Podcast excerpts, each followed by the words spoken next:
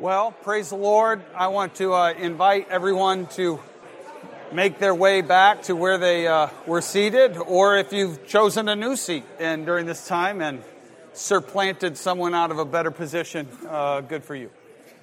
For the few that are uh, for the few that are visiting and the new faces, welcome.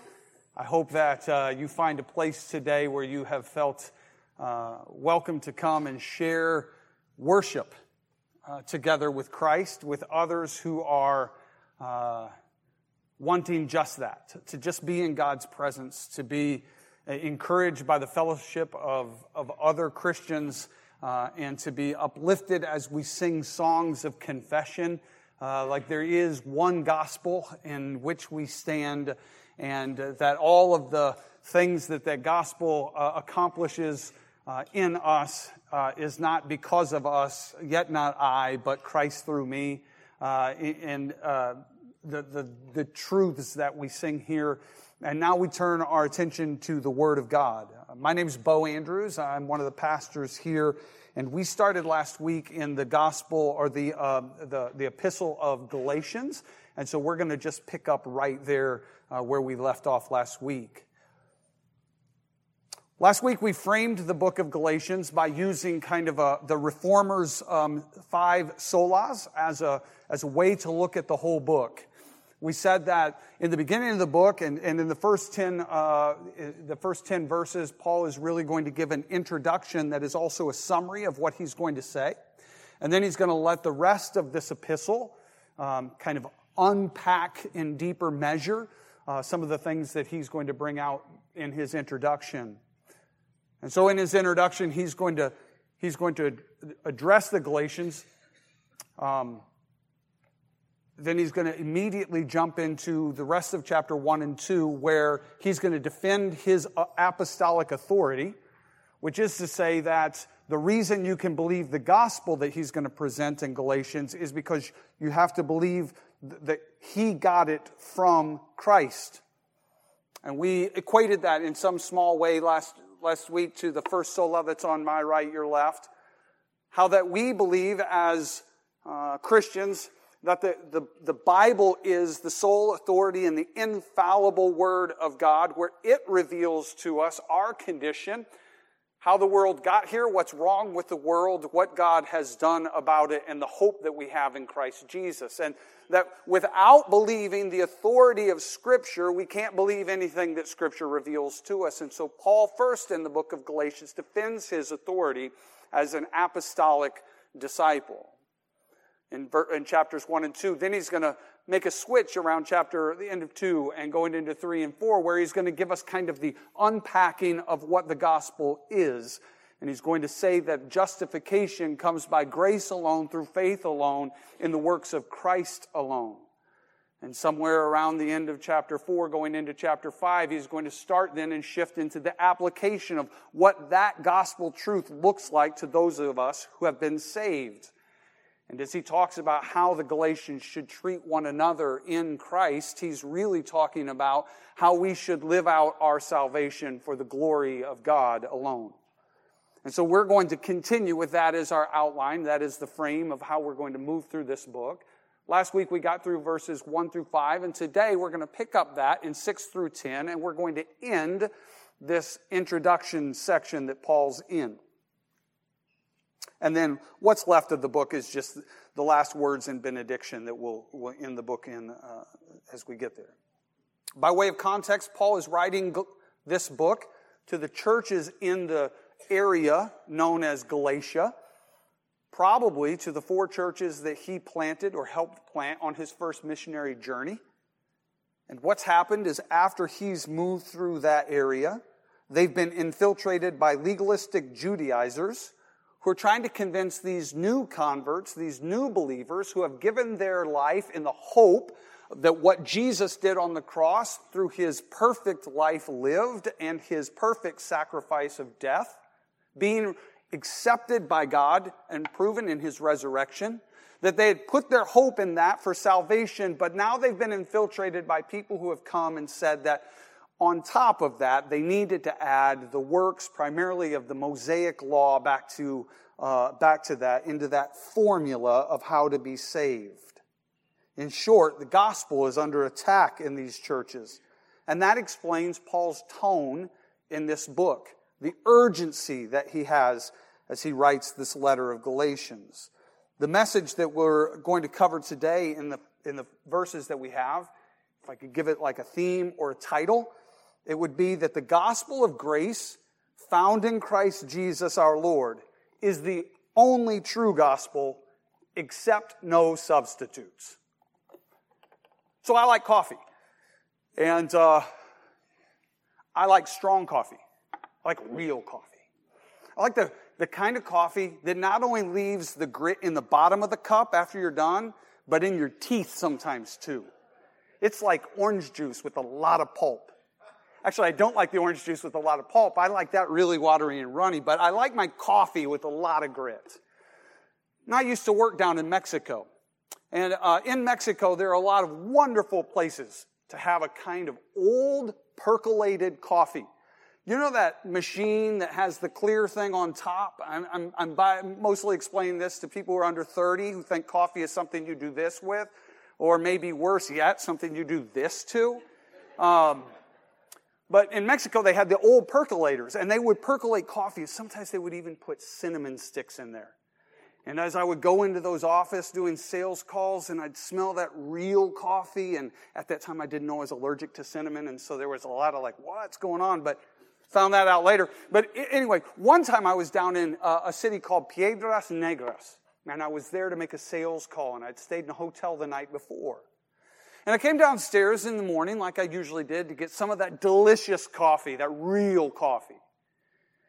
And I sat down and I ordered it, and the lady brought me out a white porcelain cup full of really hot water and a jar of Sanka. Now, if you don't know what that is, that's imitation coffee. That's, that's what's called instant coffee. That's a substitute.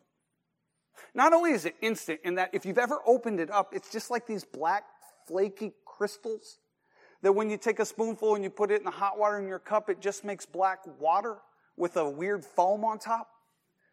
But it's also decaffeinated. And so it does nothing for you whatsoever. And so here I am with the hope that I was going to get a real cup of coffee to start my day. And instead, what I got was a white cup full of hot water and a substitute. And I looked around and everybody else seemed okay with it. And so I figured I'd give it a try. I even tried to like it because I wanted to fit in. But you know what I found after drinking a little bit of it? That it was not doing anything for me. It left no grit in my teeth. Um, it didn't have a pick me up. It really didn't even pass as coffee. It was a substitute. The application of this story Real coffee is real coffee, except no substitutes. How this ties in with where we're going in Galatians is that the message that Paul is going to be trying, is going to be pushing in our verses today is that any substitute for the gospel, any gospel that is more than Jesus Christ and Him crucified, or by grace alone through faith alone in Christ alone, anything that adds on to that, Jesus has done a lot for you, now this is how you have to complete it, isn't a gospel at all. It's a lie. And the proof is, Sanka does nothing for you if you need live on caffeine. And that kind of gospel will do nothing for you when you stand before the holy God. There is only one gospel in which we stand. It is Christ and being attached or hidden in his righteousness. With that in mind, I'd like to read Galatians. I want to start back over at Galatians 1 1 and read through verse 10, and then we'll pray. Starts out, Paul, an apostle. Don't you like the way do, the old letters started out in the, the epistles? Like when we write a letter to each other, we write all the stuff and then you have to wait till the very end to see who's saying it. You know what I think? You, you write all the stuff, and then at the end, you're like, love you, or sincerely your name. Uh, Paul just puts it right up there. This is from me, Paul, an apostle, not from men, nor through man, but through Christ Jesus and God the Father, who raised him from the dead, and all the brothers who are with me, to the churches of Galatia. Grace to you and peace from God our Father and the Lord Jesus Christ, who gave himself for our sins to deliver us from the present evil age, according to the will of God, of our God and Father. To him be the glory forever and ever. Amen. I'm astonished that you are so quickly deserting him who called you in the grace of Christ and are turning to a different gospel.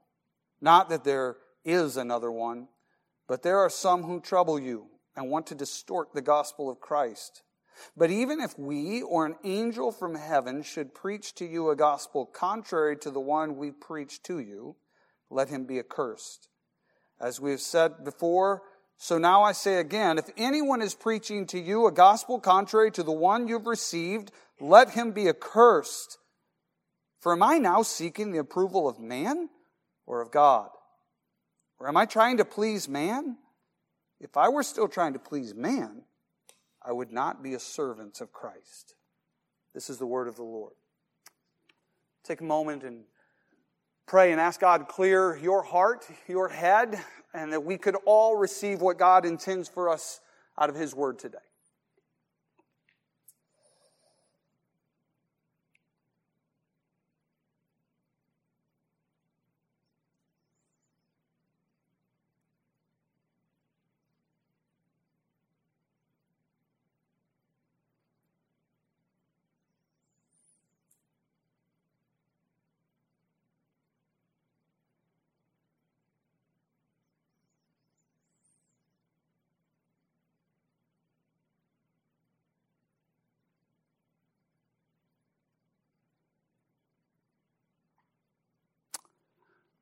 Father God, as we come to you now and we open up your word and we read and we study, we ask that your spirit would make it alive in us. That this would be more than a history lesson about a letter written by a man to a group of churches a long time ago. That would even be more than just a, a, a lesson that would contain some truths that we may try to apply to our lives, but Lord, that it would be something that your Spirit would take and, and lift words off of this page, and that your Spirit would speak them directly into our hearts, and that they would become life giving to us. Lord, I have in mind and in my heart that there are those in this room, even right now, who have struggled throughout this week because the grip that sin has on our flesh, that we may struggle, Lord, to think that we can be accepted by you when we still have so much work left to do in battling our carnal man, our fleshly desires, and the sins that beset us. And Lord, the more that we may have looked at being good enough for you, the more we may have lost our joy in living with you. Your word says, The joy of the Lord is my strength. And Lord, the more that we have wrestled with sin, and maybe we've felt that we have fallen to sin, maybe we've even felt that we've lost strength in representing you and preaching the gospel. Maybe, Lord, we've set goals that if we could just add something more, if we could just get to reading the Bible more, if we could just pray a little more, if we could just tell that neighbor about Jesus, that then somehow, God, you would be more pleased with us. And in the absence of that, Lord, maybe we have in our heart this morning that you're not as pleased with us as you could be. Lord, I ask that your Spirit would take these words and would speak them in life giving ways to our heart to let us know that when we are in Christ Jesus, His righteousness has been applied to us in a way that you see us in love and acceptance because we're hidden in your only begotten Son.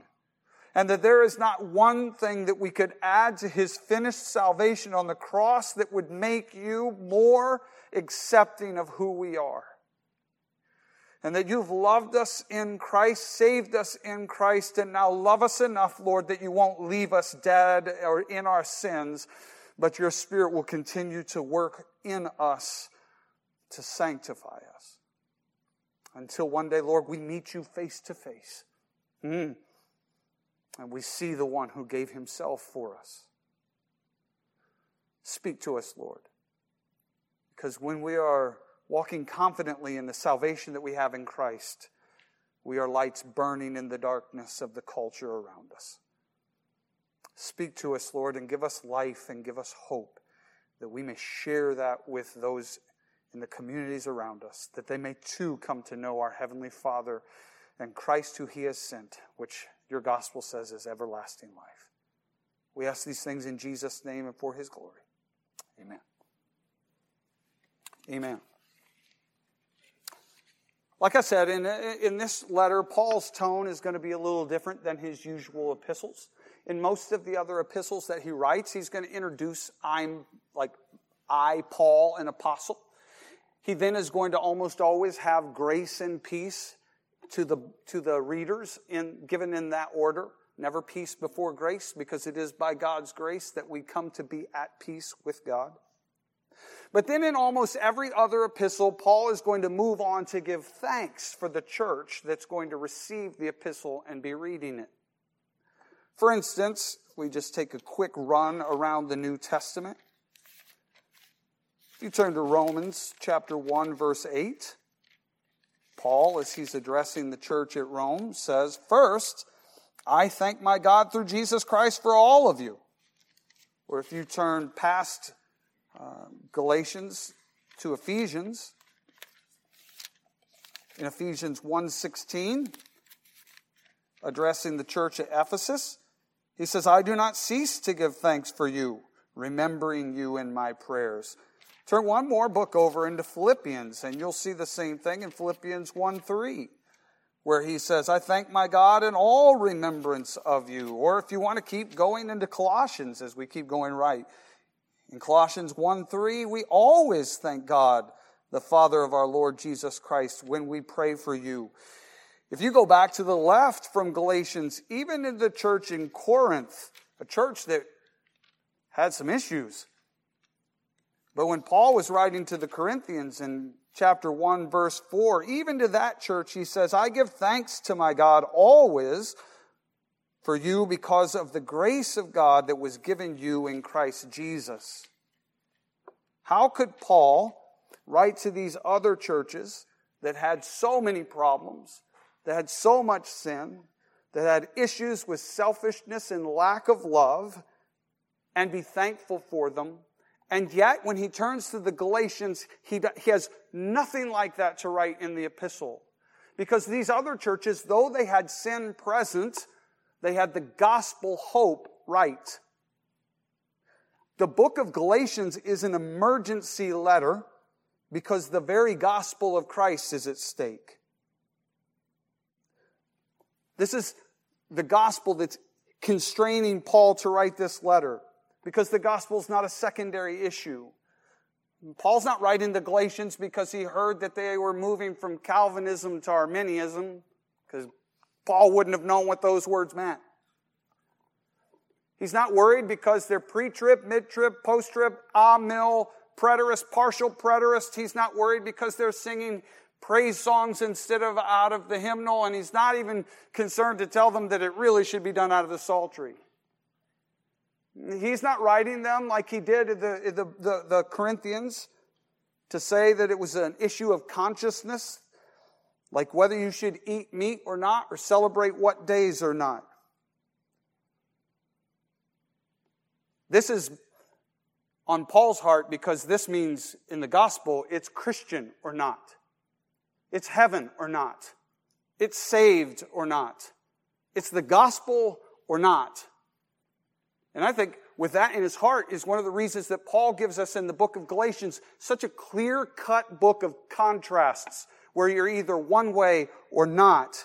You either have the true gospel or false gospel. You either are working in works or by faith. You either have the law or grace. You either have freedom or your legalism. You either have sonship or slavery and bondage. You either have the fruits of the Spirit or the works of the flesh. And so Paul jumps right in without any thanksgiving and starts in verse 6 I'm astonished that you are so quickly deserting him who called you in the grace of Christ and turning to a different gospel, not that there is another one. He's astonished for two reasons. One, that they're turning away, and two, that they're doing it so quickly and so easily. He says, I'm astonished that you're quickly deserting. But look, it doesn't say that you're quickly deserting the gospel. Paul says when we turn away from the gospel, he's astonished that we're quickly deserting him who called us in the grace of Christ. That means when we come to the gospel of Jesus, the finished work of what Christ has done on sinners' behalf by living a perfect life, keeping the whole law of God, and then going to the cross and dying for us. And when we want to get a little more pious than that, and when we want to get just a little more holy than that, and we think that we need to add to that something, that we're putting the gospel at stake, that we're turning our way from God, even in our pious, holy hearts that want to add to thinking that somehow that may draw us closer to God with our good works. But what Paul says is when we add anything to the finished work of the gospel of Jesus Christ, we're actually turning away from Him who called us. This is the true gospel that God, He's the Him who called us, God calls. Romans uh, 3 10 through 18, if you want to turn left in your Bibles and, and go back to Romans 3, I want to read 10 through 18, describing us, Paul says in his letter to the Romans, as it's written, none is righteous. No, not one. No one understands. No one seeks for God. All have turned aside. Together they have all become worthless. No one does good, not even one. That's that's every person born ever. Because of the, the, the effects of sin through Adam and Eve, none of us are born righteous. It's why you parents that have had the blessing of raising children never had to teach them to cry, to, to take that extra cookie and then to turn around and lie about it. You never had to teach them to smack their sibling and blame it on something else. We don't have to teach them that. It comes in the package. And while we recognize it now as adults and looking at our children acting out, it's also true of us. And so the gospel, the true gospel, starts out this way that God has to call. Because we, like sheep, have our heads down just trying to feed ourselves with the things of life, with the pride of life, with the lust of the flesh, with the pride of our eyes, trying to find something that would fill us and give our lives fulfillment and meaning. And none of us are turning to God to find that on our own. And so the good shepherd of our souls first calls us. And he calls us in grace. What is grace? Well, it means that God does not call us based on any merit of our own. He doesn't call us based on goodness found in us. He doesn't call us based on our intellect. He doesn't even call us based on our good intentions. God doesn't save by using his godness, uh, his God vision, and kind of looking down the corridor of all time and seeing everyone who, if given the right circumstances and opportunity, would turn to him, and then saying, Because I saw that in the future you would turn to me, now I'm going to call you and give you the opportunity to turn to me. That would mean that we, by turning to God, actually force God's hand to call us. Do you see how that just puts the responsibility for salvation right back in our own hands. No, there is no way to mitigate the one sidedness of salvation that's been given to Christians. God calls, God chooses, God elects.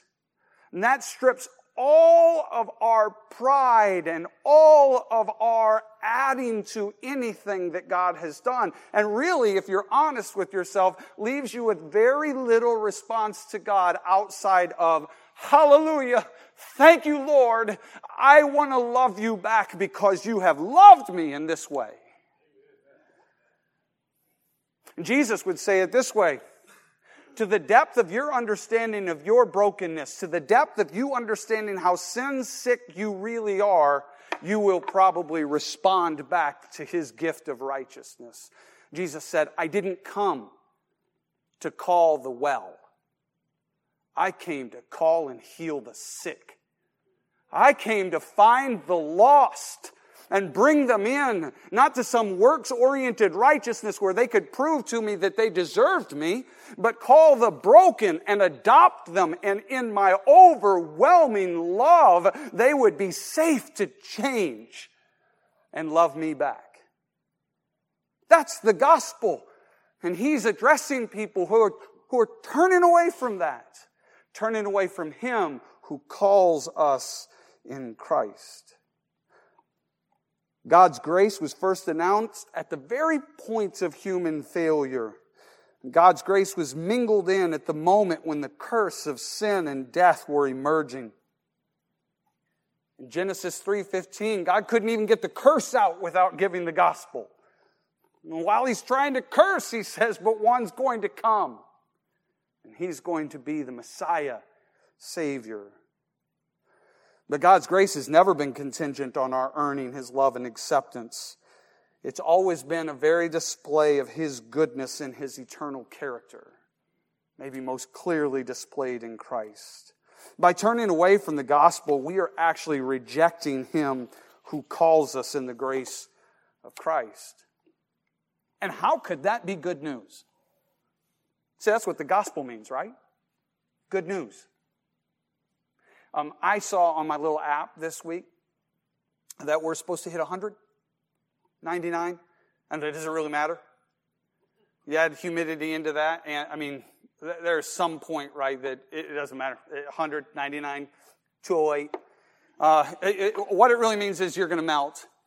Now, if I told you today while you were sitting here that, oh, by the way, your AC just broke in your house, let's just let that for those that have gone without electricity because of a hurricane or some other you know, reason and you've not had AC and it hit 100, just feel that. Like, oh, that joyous, like trying to sleep when it's still 87.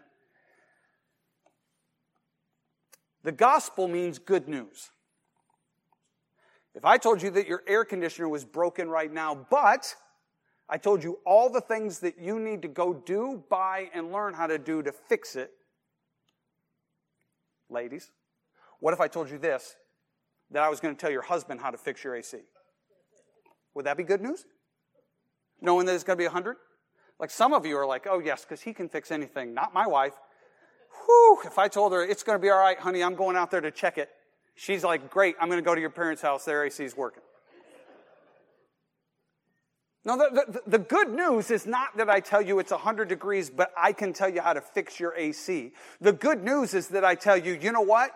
Your AC is fixed and working perfectly well. It's done. It's finished. It's complete. No matter how hot it's going to be outside, you can turn that bad boy down to 68 and hang meat in the, you know, in the kitchen.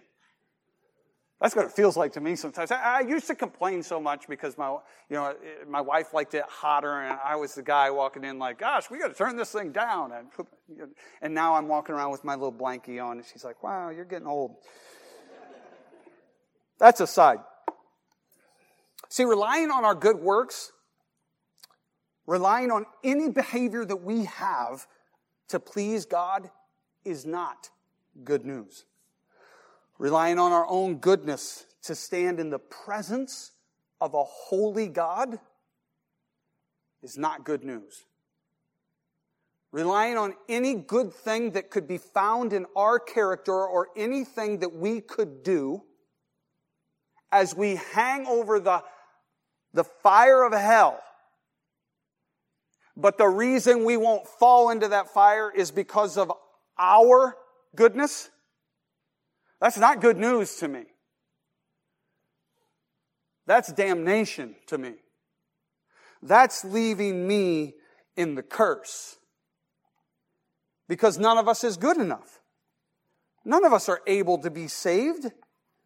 Look, Paul's going to go on in Galatians to say this if a law had been given that could give life, then righteousness would indeed be by the law.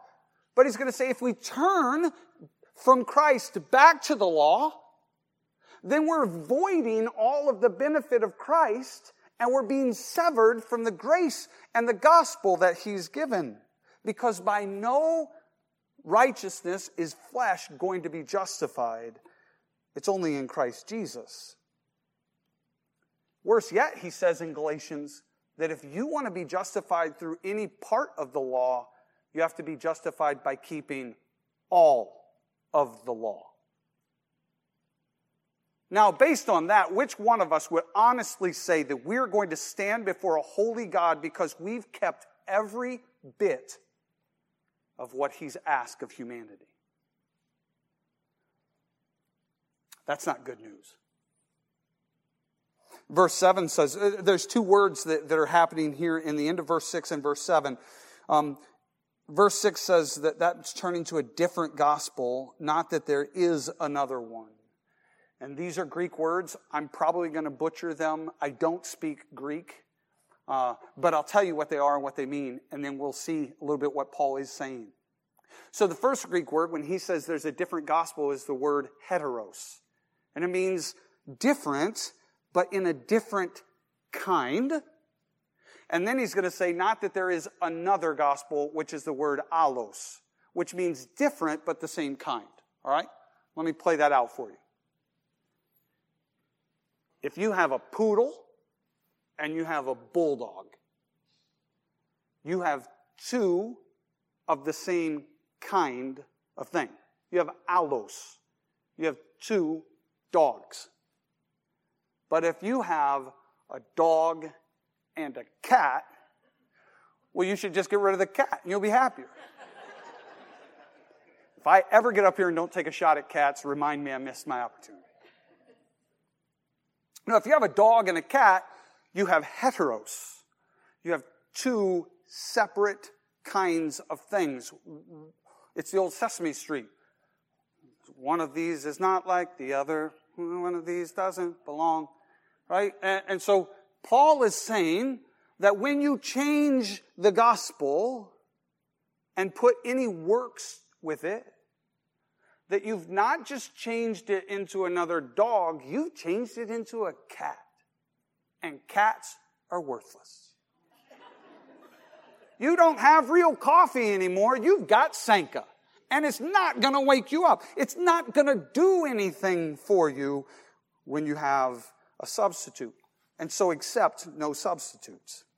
Listen to what God says about the idea that we would turn away from His provision of salvation all the way back in the Old Testament in the book of Jeremiah. In Jeremiah 2, you can turn there if you want. Uh, and if not, I'm just going to read it uh, as I get there, and then we're going to we're going to move on for sake of time. But in Jeremiah chapter 2, verse 12 and 13, God says this through the prophet Jeremiah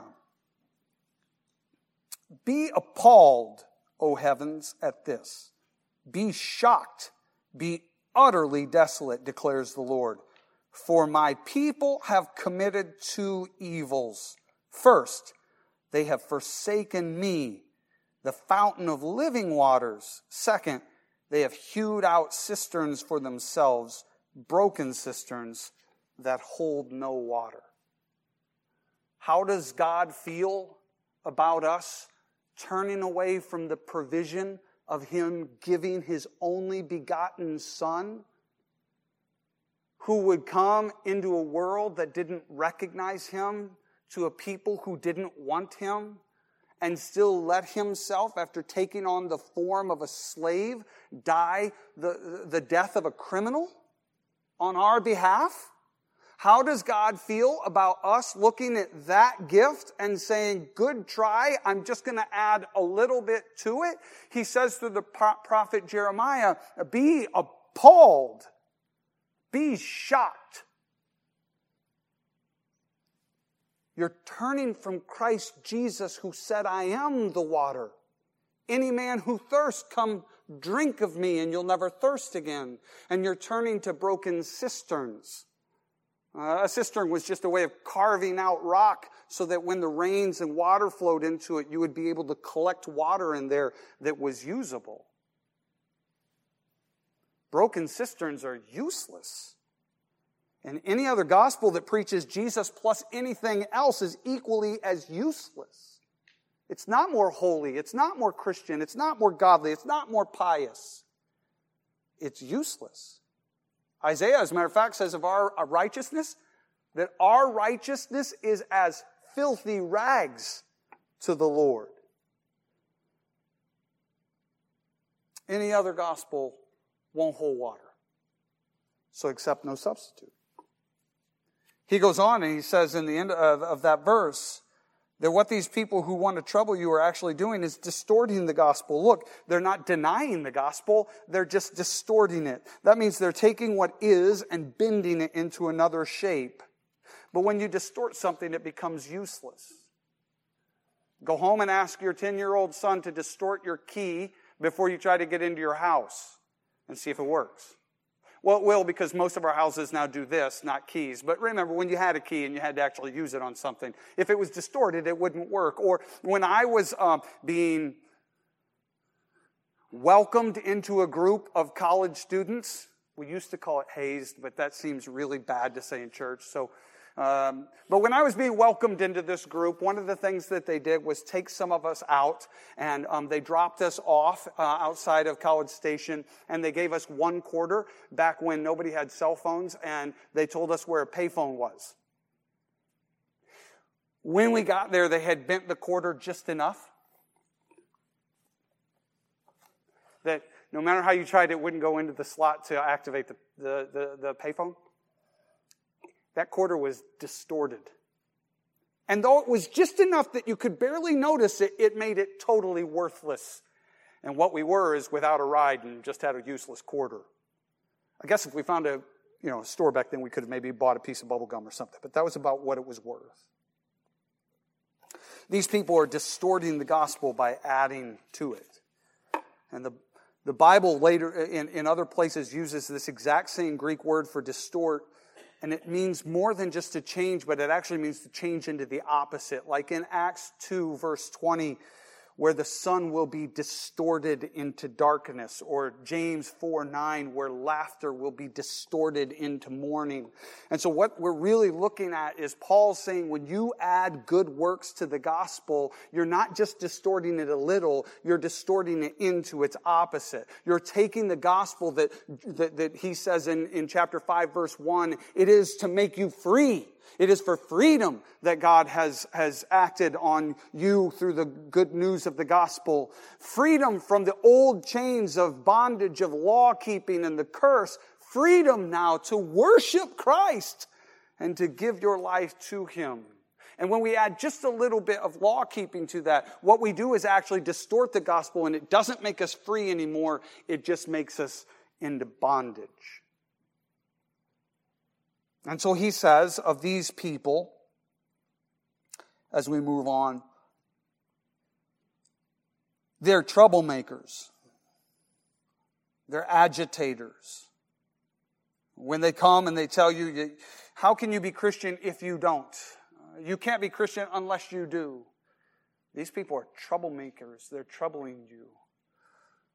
And he says some strong words about them in verse 8 and 9. But even if we or an angel from heaven should preach to you a gospel contrary to the one we've preached to you, let him be accursed.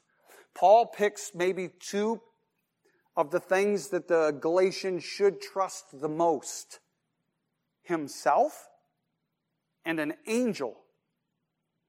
And says, I want you to understand the authority of the Word of God.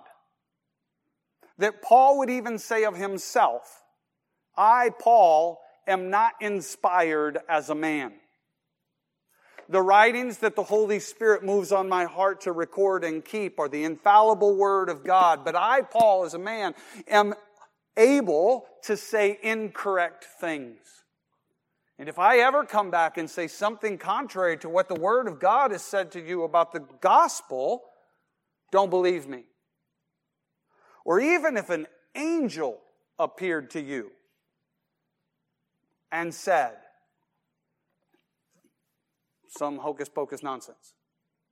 And let me just say, as fanciful as that is, like we have in our nation and in the world different cultic religions that are based purely on angels revealing themselves to like Joseph Smith and saying, let me tell you why the LDS church is the only true church. where angels revealing themselves to different people and giving them different gospels. And how does God feel about those different gospels? Well, Jeremiah said, God's appalled that we would turn away from the gift of God to go back to works based righteousness. And of those people who come bearing those words, Second Corinthians says, in chapter 11, verse 13 through 15,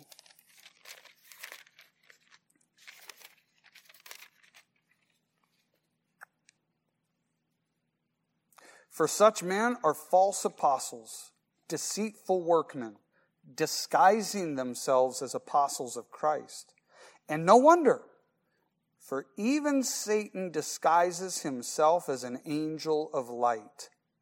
So it is no surprise if his servants also disguise themselves as serpents, serpents, serpents, servants of righteousness. Their end will correspond to their deeds. Um, sola scriptura. Trust in what God has revealed and kept through time and trust it alone. Uh, all of us probably have favorite preachers or teachers that we listen to. But can I tell you that R.C. Sproul's just a man? John MacArthur, Alistair Begg, the list goes on. If we go back in time, we could even touch some of the sacreds like Calvin himself. But not everything Calvin said is true just because John Calvin said it. Not everything that comes out of the mouth of some of the people that we love the most as they exposit God's word can be true unless it's the word of God because let this be true and all men be a liar, God's word says. Listen, don't put your salvation ever on something that some other person told you because anybody can use the name of Jesus. Cults can come and talk about Jesus. They could talk about heaven. They could talk about forgiveness. They can even use words like grace. But if they veer away from what the Bible has revealed about the one finished work that God so loved the world that he gave his only begotten son, that whosoever believed in him would not not perish but have eternal life. When they veer away from that at all, Paul says, let them be cursed. That's a strong word. Anathema. It is the Old Testament word for things that were not redeemable. They were set aside for destruction. Why? Because Back in Genesis, God leveled a curse at all humanity when they ate from the tree of the knowledge of good and evil. And involved in that curse was something like this Now you know the holiness of God, but you'll never be able to reach it. Now you know that God is good, but you see how bad you are, and you'll never bridge that chasm. Now you've fallen out of perfect relationship with the life giving God and you've fallen into sin and death and the curse. But there was one remedy for the curse given that God would send his son who would pay for it. And so, if you turn away from the gospel, which is the remedy for the curse, what do you have left but to turn back into the curse? So, for everyone who adds anything to the purity of the gospel of Jesus Christ, the good news that it's finished, they're turning you back into the curse of the law. And don't go back there. Paul says, I'm astonished why would anyone want to go back into the curse? He, he so strongly thinks it and feels it that he uses the way that the Bible has to emphasize a thought, which is to repeat it. And so in verse 9, he says again, as we've said before, now I say again, if anyone is preaching to you a gospel that is contrary to the one you've received, let him be accursed. Now, I feel like whenever we talk about grace in such strong ways as to say that there is nothing that we could do to earn God's love or be saved, I feel like there's also this kind of like, I want to say a caveat to that, okay? Because I don't want anybody to mishear me today. So let me say this, that when Paul says that we shouldn't put our trust in works of the law, he's not saying that we should be um, willingly disobedient to the law of God. He's not saying that we should live lawlessly. The fancy word for that is antinomianism. I didn't even say that right. It's so fancy. Antinomian. Look it up. Google's great. Um, no, he's not saying that. What he's saying is to those who have been saved by God and have been given a new heart, that, that they would never by the power of God's keeping spirit, be able to be content to live in unrepentant, habitually practiced sin. That you can't love your sin and accept your sin and say, look, that's just how God made me. I was born that way. You can't love and embrace that which God hates and at the same time say you love and embrace Christ. No, the Bible says you can't serve two masters. It means that you can fall into sin and hate it, that it has a hold of you, that it still hasn't been pulled out of your heart, that it is still attached to your flesh and lies there tempting you, and you can hate it when it gets a hold of you but you can't walk willingly into it and love it and the whole time say, God's okay with it. Now, Paul's not saying that at all. Those who refuse the gospel of grace, though, are separating themselves from the very love and power of God that is meant to change our hearts so that we willingly walk away from the sins that once so easily beset us. I say it like this to the kids upstairs. There was a time in my life I hated yogurt. Oh. And to my parents' credit, I don't think they ever made me eat it. They were sensible people. Didn't want anybody throw anything up or whatever. So, but there was a time also in my life that I think um, somehow yogurt got put in front of me years and years later, and I opened it up, and, and I tried yogurt, Surprise. I, I, I like yogurt. Not because I tried to like yogurt, but because I changed. Like my taste buds grew and developed. And that which I used to hate, I now liked. Can I tell you that when God saves you, the same spirit that has saved you from your sins continues to work in your heart so that something happens inside of you and the very sins that you used to love and just wallow in and identify yourself with become things you hate and want to walk away from. Not because you're super Christian, but because God's grace doesn't just save you, it changes you. And so that we are being more and more made in the likeness of the Son of God who gave himself for us, so that one day we stand before him and we're recognized by him, being conformed to his image. Paul goes on in chapter 1, verse 10 as I close and says just this For am I now seeking the approval of man or of God? Am I trying to please man? If I were still trying to please man, I would not be a servant of Christ. And I would just say this the idea to humanity that God has already paid the price for our sins that we could be redeemed is an idea that's not very palatable. This message is never really received by unrepentant men and women. It's easier for them to receive a message like, just try to be good, try to be better. You know what? God recognizes your good intentions. Sure, you're wallowing in your sin, but you know what? God knows that really you're a good person. Besides that, just watch some afternoon TV show that has all of the wretchedness of humanity put on some kind of talk show and then look at that and go, well, at least I'm not like that. And then feel better about yourself. Because who among us can't find somebody that's a little worse off and go, well, at least I'm not like that? And so our human nature likes to say, just try a little harder, be good people, and in the end, God will accept you. You've done more good than bad. And Paul's saying, look, it's easy to preach those kind of messages and it makes you very popular. The thing it just makes you not a servant of Christ Jesus. Because the message that we have is the cross bids a man to come and die.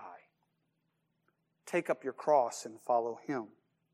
That God's not looking for better people, God's looking for born again believers who, by the grace of God, through the faith given by God's Spirit, have the work of Christ applied to our heart and now want to live for the glory of God.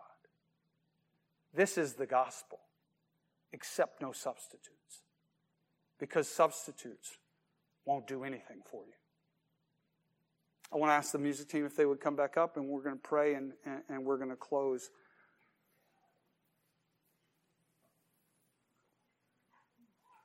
The rest of the letter now, Paul is going to begin, he's going to start really developing his credentials and why he can defend his gospel authority because of what Christ alone has shared with him. And I can hardly wait until we get into that end of, of chapter two and crucified with Christ. And then through three and four, we really get to the meat of our salvation. And I hope that God, through His Spirit, as we go through this book for the rest of the summer, is just encouraging you week after week after week as we go out and we try to live for the Lord and we battle this flesh and, and we, we may come in and just need again to be reminded that we're accepted in, in Christ Jesus because of His work and His righteousness.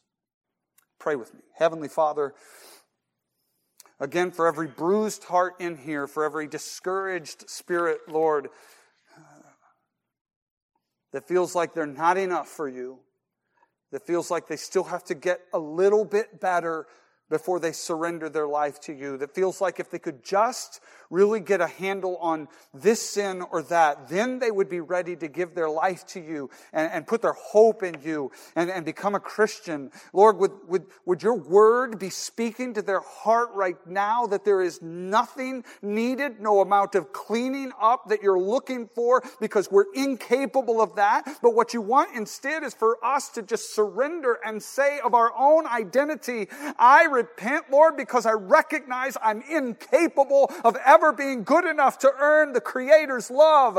But I am so grateful that you have displayed your love in Christ Jesus and I can be made right with you through His finished work.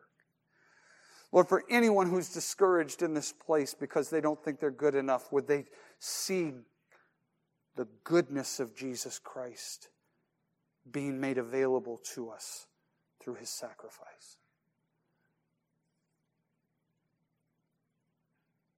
And Lord, for if there's anyone in here who thinks that they're so good that they don't need to be reminded of the gospel, that it's only and all because of you, would you humble them by revealing the amount of sin that still remains in their fallen self? so that we can all, as one body, be brought back into unity at the foot of the cross, staring up in amazement at the Son of God hanging there sinless on our behalf, arms wide open, inviting us into a relationship by grace alone, through faith alone, and what He's accomplished alone. In Jesus' name.